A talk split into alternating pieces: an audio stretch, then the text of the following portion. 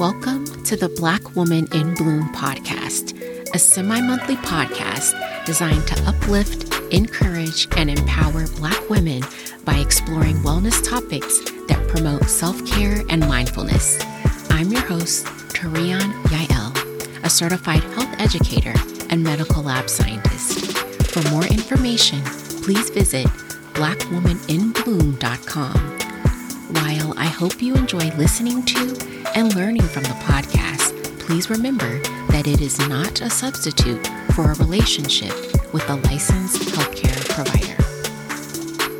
Hello, and welcome to episode 27. If you've listened to the podcast for any length of time, you've heard me mention being a clinical laboratory scientist. I've mentioned different workplaces and some of my experiences, but I realized that I've never actually talked about my profession. I've never actually explained what a clinical lab scientist does or how I got into the work in the first place.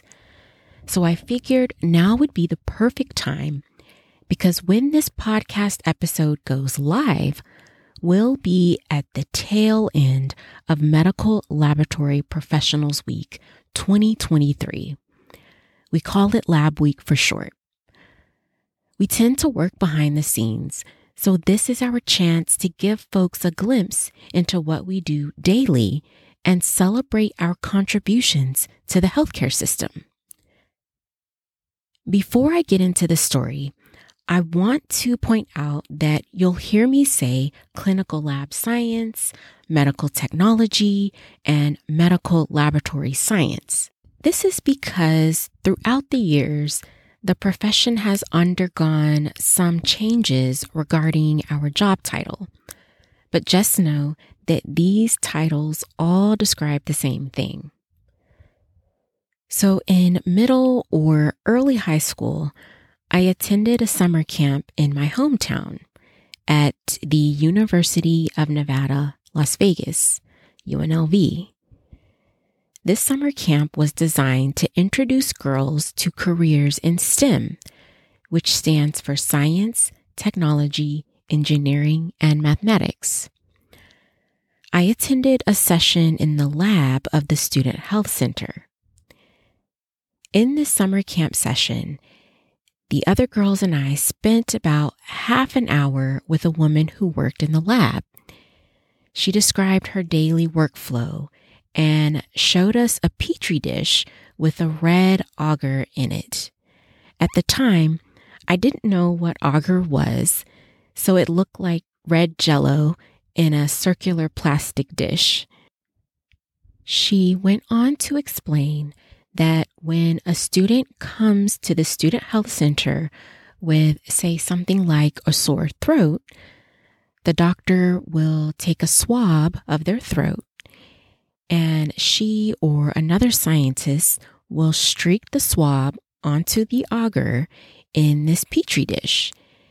And if the germ that causes strep throat grows on the agar, they'll be able to tell the doctor what's there, and the doctor will then be able to prescribe the student antibiotics to clear the infection. I was instantly intrigued by this story, and I remember wanting to hear more about what other things she did in the lab. But our sessions were designed to be short, so we couldn't stay long. After the summer camp day, I told my mom about the lab session and how I was interested and intrigued by the lab, but I couldn't remember the woman's job title. And when I think about it now, I'm not sure she even told us her official job title. But anyway, my mom, who is now a retired RN, had a good idea of the career field I was discussing. I'm telling this part of the story from my perspective and from what I remember. But if I asked mom, she'd probably fill in many details I've forgotten or parts of the story that I don't even know. But anyway, My mom was later talking to one of her coworkers who said, It sounds like your daughter is interested in studying microbiology. So, mom started looking into information on undergrad programs for me and the job outlook for microbiologists. At some point, another coworker of my mom's suggested that I consider studying medical technology because becoming a medical technologist would offer better job opportunities and studying microbiology would fall under the umbrella of medical technology. And also, this particular coworker's first career was as a medical technologist. And she seemed to love the profession and she was very enthusiastic about recruiting potential future medical technologists. So, with that information, my mom narrowed her search and gathered information on medical technology undergrad programs.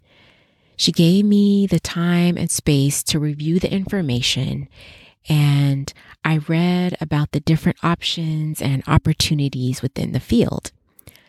Once I started reading more about medical technology, I realized that that was the field I wanted to study. I don't remember considering any other areas after that. I had pretty much made up my mind that I was going to pursue a career in medical technology. Now, I want to tell you how I ended up studying medical technology at Tennessee State. In the fall of 2002, I was a senior in high school, and Tennessee State and Grambling came to Las Vegas for the Silver Dollar Classic. My family and I went to the Battle of the Bands and the football game. Now, when I tell you that the now Grammy award winning Tennessee State University aristocrat of bands did their thing at that Battle of the Bands, I mean, they did their thing. This is no shade to Grambling because they are world famous. They did their thing that night because we all know Grambling can get down. When they show up, they show out. They did their thing as well. But something about the way the aristocrat of bands carried themselves resonated with me. After that, I told myself I needed to know more about this school. I think I need to be at somebody's HBCU. So later, my mom looked at Tennessee State's undergrad programs and found that they had a medical technology program. So TSU was one of the universities I applied to, and I was obviously accepted.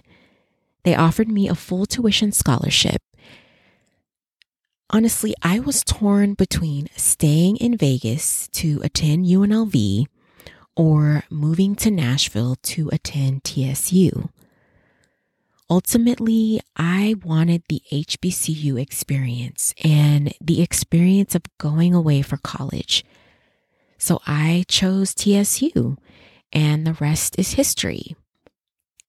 And what's interesting about my entry into clinical lab science is that I took a straightforward approach, but most of the folks I've worked with have told me that they stumbled upon the profession. And that's the beauty of this and even other careers within the clinical lab. You don't have to complete a traditional four year program like I did. If you want to learn more about becoming a clinical lab professional, I've added links to some clinical lab programs and resources in the show notes. Now that I've told the story about how I got into the profession, I want to give a general description of my job and what I do daily. The Mayo Clinic College of Medicine and Science states that medical lab scientists work to analyze a variety of biological specimens. They are responsible for performing scientific testing on samples and reporting results to physicians. Medical laboratory scientists perform complex tests on patient samples using sophisticated equipment. The data they find plays an important role in identifying and treating cancer, heart disease, diabetes, and other medical conditions. It's estimated 60 to 70% of all decisions regarding a patient's diagnosis, treatment, hospital admission, and discharge are based on the results of the tests medical laboratory scientists perform. That's the textbook definition or job description. But when people ask me what I do, I usually try to start by relating what I do with what is already familiar to most people. Most of us are familiar with going to the doctor and at some point having the doctor order labs like a CBC and Chem panel. After that doctor's visit, you usually go to the lab and a phlebotomist will draw your blood. And then a few hours or days later, you and your doctor get your test results. And the doctor hopefully contacts you to discuss the results. Well, the clinical lab scientists are the people that run the tests and get the results to the doctor. That's my straightforward explanation of what I do, but much more goes on each day. I'm not going to go into more detail because I want this episode to be a quick glimpse into clinical lab science and how I got into it. If you'd like to know more, please email me at sharion at wellnessforblackgirls.com. Head to blackwomaninbloom.com slash episodes slash 27 to check out the show notes. I've included links to all sorts of resources in the show notes. There's information about careers in clinical lab, clinical lab programs, and Lab Week if you or someone you know is interested or may be interested in pursuing a career in the lab, then go ahead and check those resources out.